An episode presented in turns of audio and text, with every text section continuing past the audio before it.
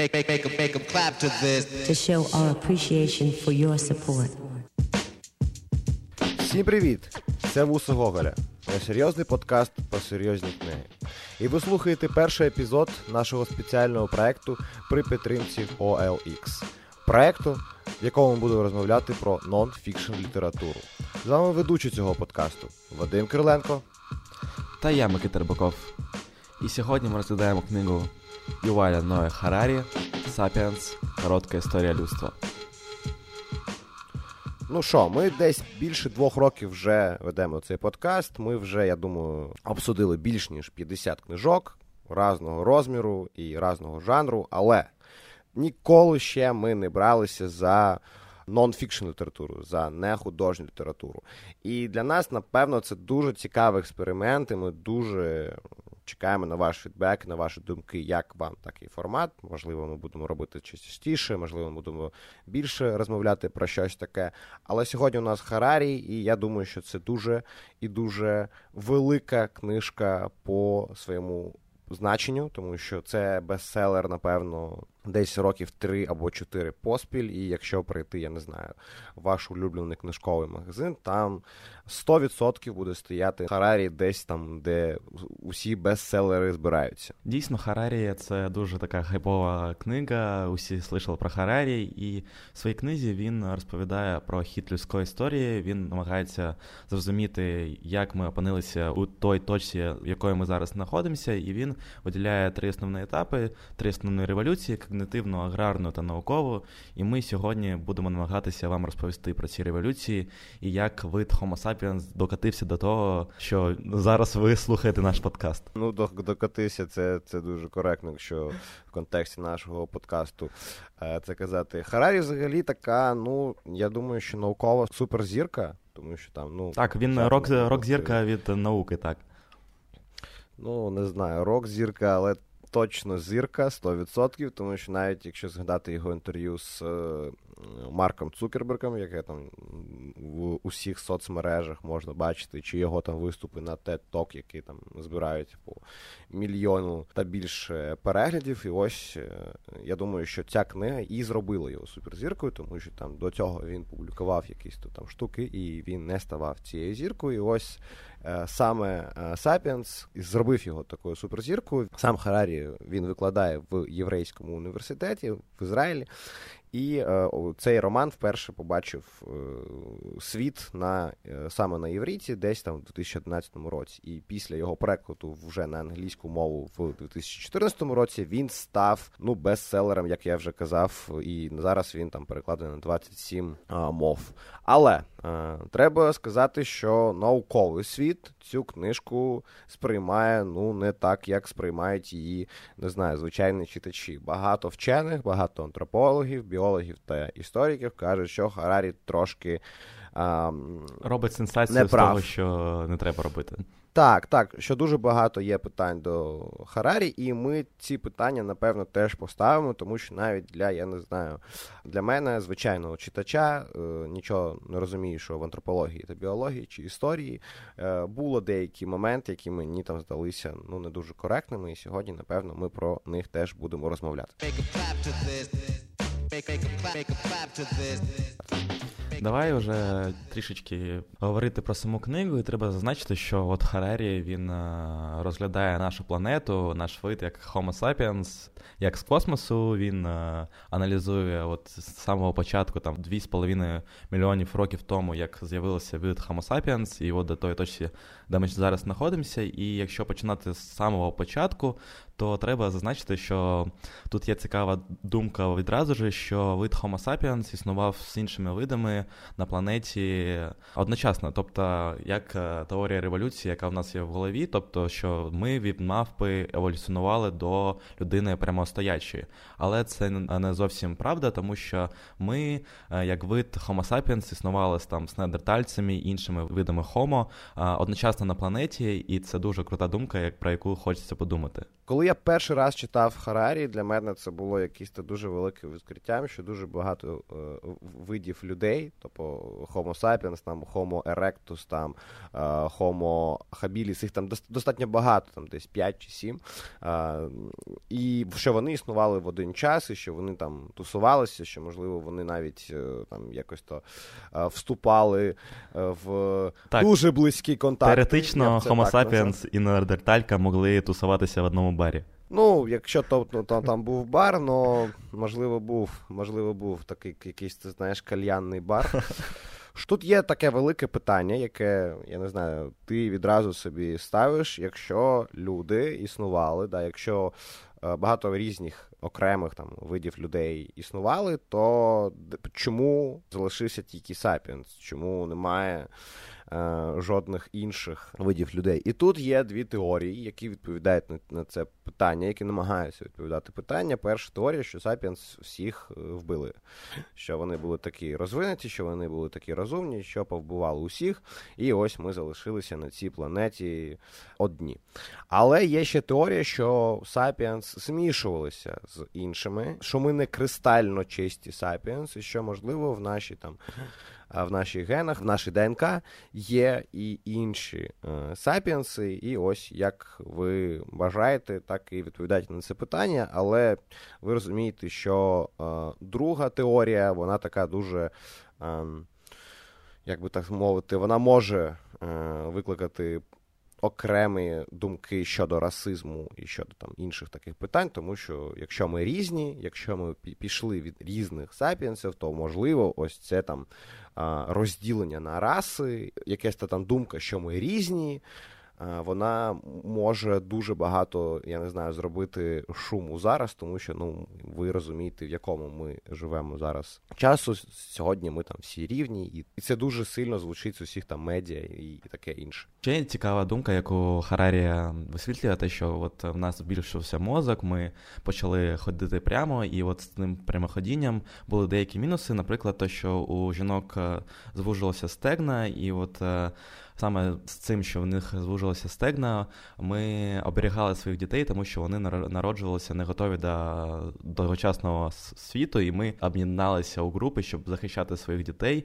І тому от, е, от це прямоходіння спричинило те, що ми почали об'єднуватися у групи маленькі. І далі, далі Харарі пише, і це його основна ідея, і це там про, про, про те, що. Е, можна думати дуже багато. Це про те, що люди змогли об'єднатися у великі групи, у дуже великі групи, через те, що вони вміли вірити в те, чого не існує. Ми зараз кажемо про там, я не знаю, релігію, нації, почуття гроші, якісь то юридичні так історії, там якісь то там економічні історії. І ось люди вміють вірити в це, і Гарарі каже, що тільки через те, що люди вміють вірити в це, вони можуть об'єднуватися в дуже великі е, групи через те, що в них є. Ідеї чи цінності, які важливі для там, які притаманні великої великої групі людей. І ця думка мені здається дуже цікавою. Про це там я дуже багато думав, тому що це звучить як більш-менш правдоподобна історія. Він е, дає приклад, що якщо взяти 10 е, мавп, 10 людей, е, і і нехай це будуть люди з однієї групи і мавпи з однієї групи, якщо вони там у них буде бійка, то мавпи 100% цю бійку виграють. Але якщо буде 100 людей та 100 мавп, мавпи програють, тому що мавпи взагалі не вміють бути в групі 100 100 е, мавп. Така кількість мавп не буде, не може бути разом. Вони не вміють кооперувати, вони не вміють працювати разом. І ось Харарі намагається доказати цю думку, що люди е, вміють е, там збиратися в групи навіть там мільйони, тому що є таке питання, як нація, і це теж група, і ось там українська нація, це там 30 40-50 мільйонів людей зараз, і ще там е, сотні мільйонів людей, які вже там в історії цієї нації, а не там живуть зараз. Ну, я думаю, що моя думка зрозуміла. Що ти про це думаєш?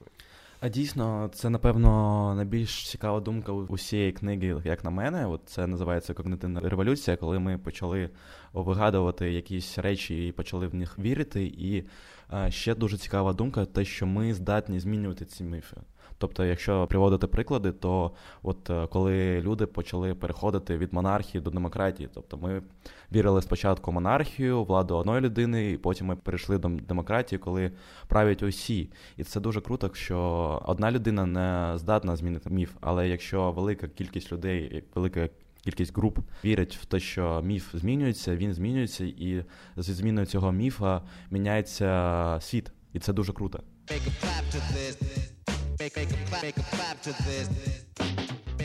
Харарі каже, що великі корпорації.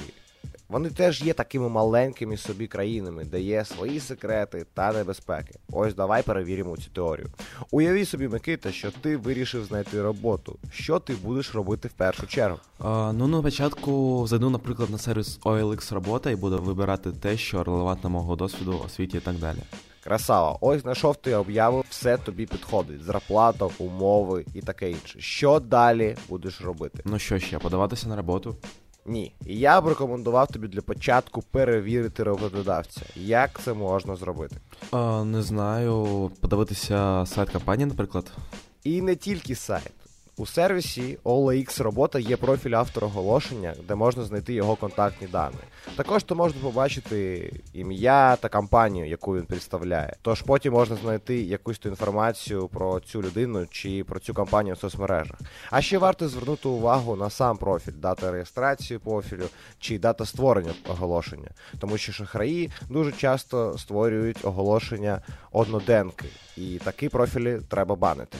Напевно, що можна пробити номер роботодавця та подивитися, чи немає негативних відгуків. Звісно. А що робити, якщо від тебе вимагають скани або фото документів, наприклад, для укладення якогось договору? А, ну це я знаю, скани не можна давати.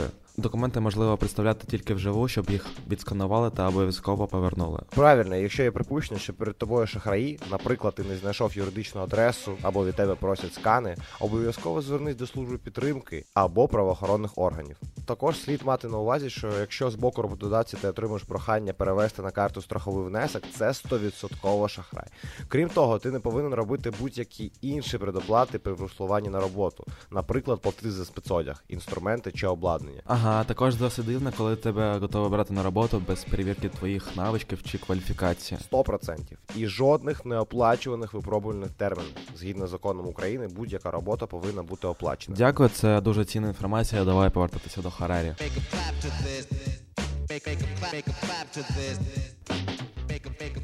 Так, побалакали ми трошки вже про е, роботу, а, і зараз ми вже рухаємося далі по нашому Харарі. Я хочу сказати від себе, що.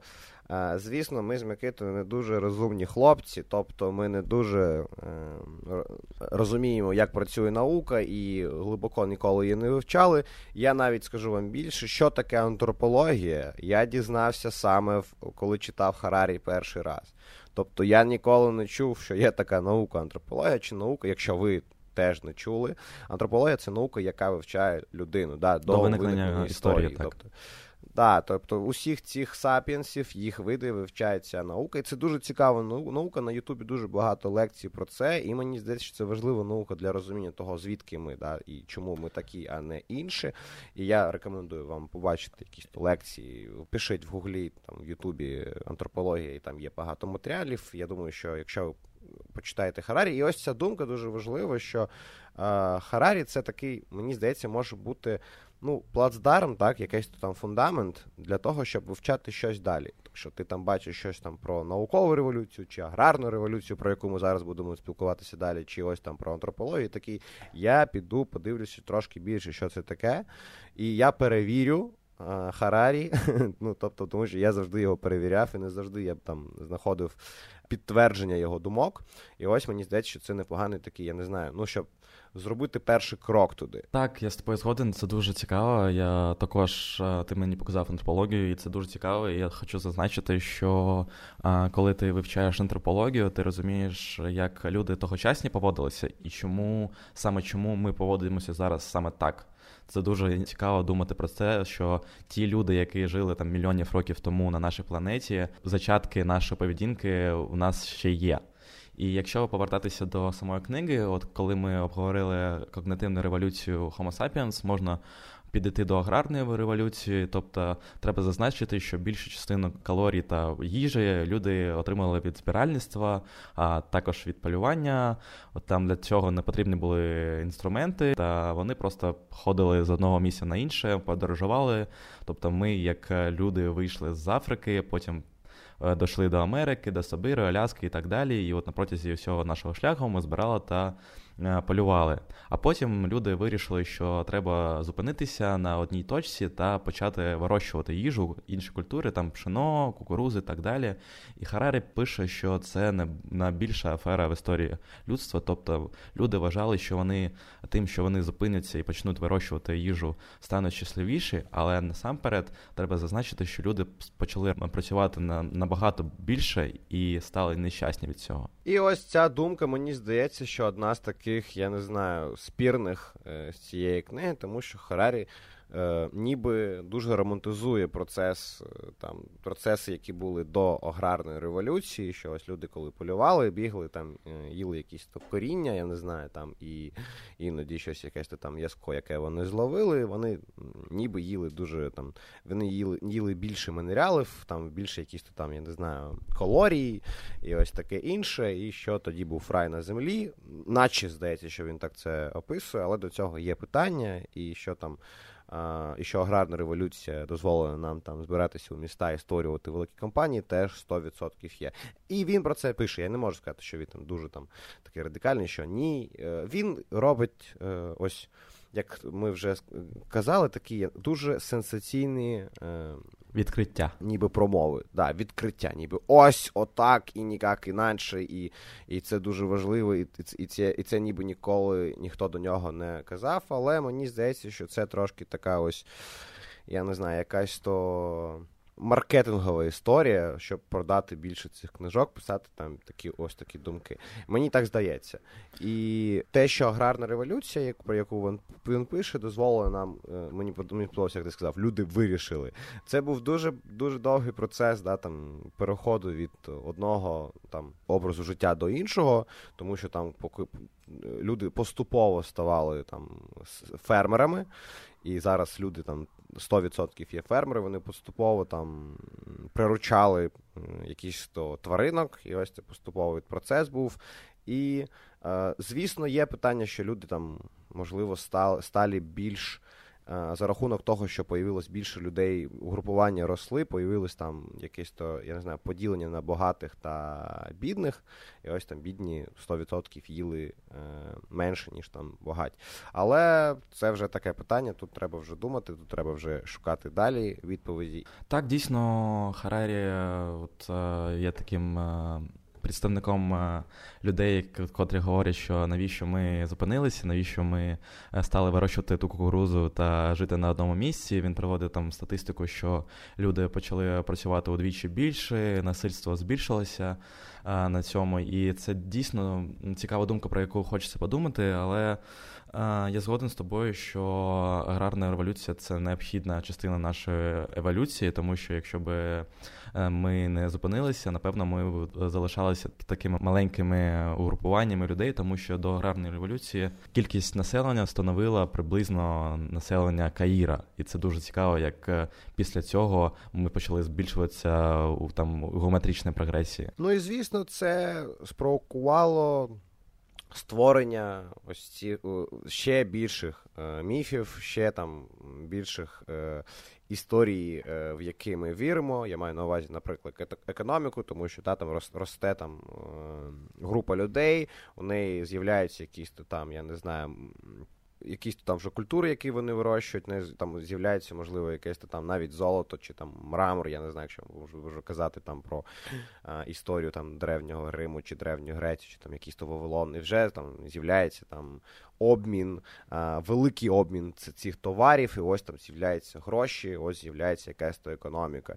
Потім там з'являється якась то велика релігія а, на кшталт християнства. І чому вона з'являється? Тому що там е, ясно, що е, використовуючи ці ідеї, можна е, керувати дуже великою групою. Я не кажу, що це погано, я не кажу, що там релігія це опіум для народу. Я кажу, що це допомагає керувати, що це ідея, в яку вірять люди. Якщо ти там, якщо ми там будемо згадувати якийсь то то античний Рим, і ми розуміємо, що він дуже великий. Що якщо зустрінеться там людина з е, я не знаю однієї частини цього Риму з іншою, з людиною з іншої частини Риму, вони можуть виглядати по-іншому, вони можуть їсти, я не знаю, іншу е, їжу, вони можуть там вихо... Е, вони можуть читати там іншу літературу, але вони будуть християнами. У них є спільна риса, яка допомагає їм рухатися в одному напрямку. І це мені здається саме створення великих угрупувань, великих міст і і,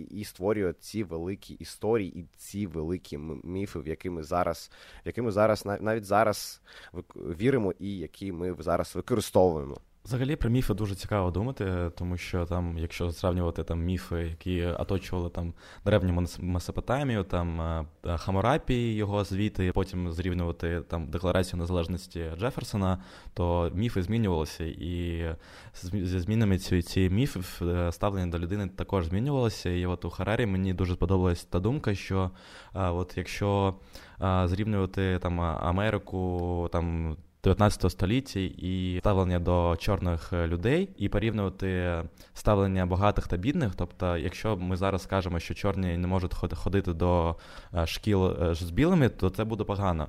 Але ніхто не говорить про те, що багаті та бідні також не можуть ходити в однакові школи. І це також міф, який ми зараз віримо. Ми віримо усі в капіталізм і так далі. Да, там є дуже цікава думка, що якщо ти з багатої сім'ї чи з бідної, то ти то це там навколишній світ буде формувати формувати тебе багатим чи бідним. Звісно, це можна змінити, але ми не кажемо, що це міф і що це люди не дуже рівні, тому що якщо ти, е, я не знаю, е, народився у е, сім'ї.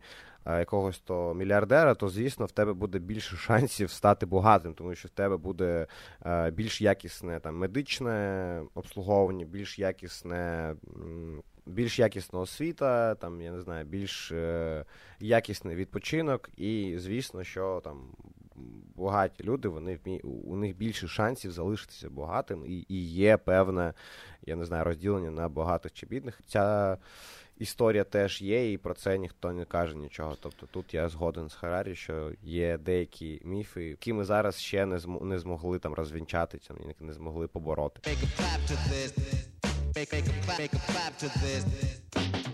І давай, напевно, говорити вже про наукову революцію. Це третя революція на протязі е, нашого становлення. Вона там сталася приблизно 500 років тому, і за цей період е, зростання могутності людини стало безпрецедентним. Населення збільшилося у 14 разів, виробництво у 240 разів.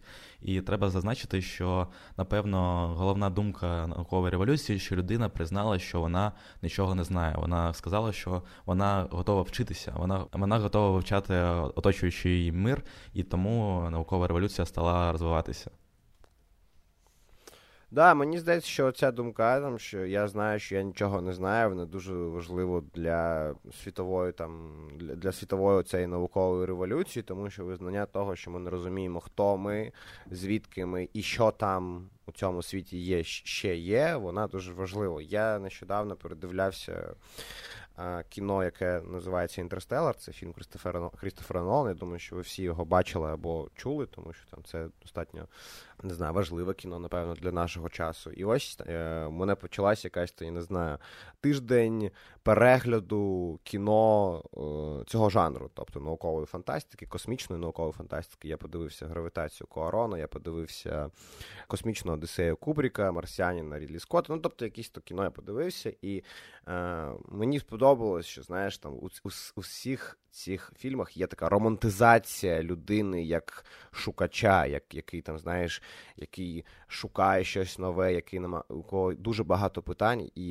і людина завжди намагається на ці питання дати відповідь. Ми намагаємося зрозуміти, хто ми і чи є там хтось схожий на нас, і як це працює. І цих питань стає ще більше з кожним роком. І ось ми рухаємося разом, розуміючи, що це важливо для того, щоб відповідати на це питання. І мені це кажеться дуже романтичним, і це ніби щось дуже добре щось дуже світле е, в існуванні нашої, я не знаю, нашого людства на планеті, тому що знаєш, є багато, навіть у Харарі є багато думок, що наше там існування, воно там вбиває флору та фауну, воно там, я не знаю, екологія страждає і таке інше. І ось мені здається, що оцей пошук, ось це бажання відповідати на дуже багато питань, воно є. Позитивним, е, такою позитивною рисою існування людей на землі. Так, дійсно, це дуже крута думка, що наукова революція породила віру в прогрес. Раніше світ тримався на вірності традиціям, але в міру того, як наука вирішувала одну проблему за іншою, змінилася віра в те, що люди зможуть подолати будь-які труднощі за допомогою знань. І ще крута думка, яку висвітлює Харарі, те, що тогочасні люди жили вірою тільки у сьогодні, але ми живемо вірою у майбутнє, тому ми беремо досить багато кредитів, і взагалі усі зараз живуть в кредит, і це дуже підстягує нашу економіку. Ось і Харарі кінчує свою книжку е, роздумом про майбутнє, не тільки про кредити, а і про вічне життя. Ну щоб платити вічний кредит. Ось і він каже про те, що наука колись нам дасть ось це вічне життя, і у нас там буде якесь то редагування нашого там генетичного коду. Харарі пише про те, що люди намагаються бути да, богами, да, бути якимись то ось такими створіннями, які е, вміють е, там, я не знаю, генно модифікувати щось, які можуть создавати, які можуть створювати інших людей умовно, які можуть клонувати цих людей. І ось Харарі про це там пише. І дійсно дуже цікаво думати про те, що ми можемо зробити в майбутньому, і що ми вмі... що ми зможемо вміти через там 100 чи 200 років. І напевно остання тема, яку ми сьогодні затронемо, це тема того, що. Ми дуже мало думаємо про те, що таке щастя, і про те, як це щастя працює в житті, і те, що ми, здається, не стали е, більш е, щасливими, ми не стали щасливішим, ніж люди з минулого. Дійсно, от е, за останні там півтори тисячі років людина була свідком низки проривних революцій, але чи стали ми щасливішими від того?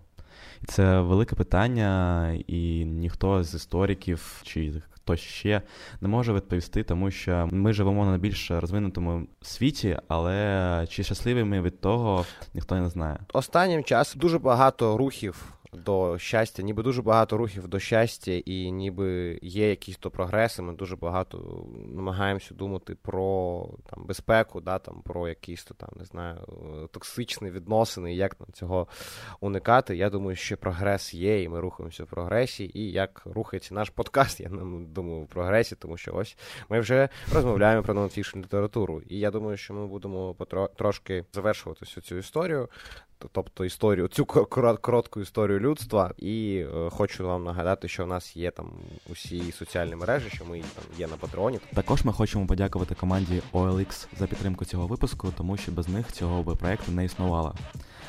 Дякуємо вам, що послухали цей епізод. Сподіваємося, що вам сподобалося. Чекаємо на вашу підтримку на будь-якої з платформ: SoundCloud, Spotify, Apple Podcast. Пишіть, що ви думаєте про цей випуск е, в інстаграмі, в коментарях, е, ділитися з друзями. З вами були Вуси Гоголя. Пока-пока. Дякуємо, пока, до зустрічі. Make a clap to this.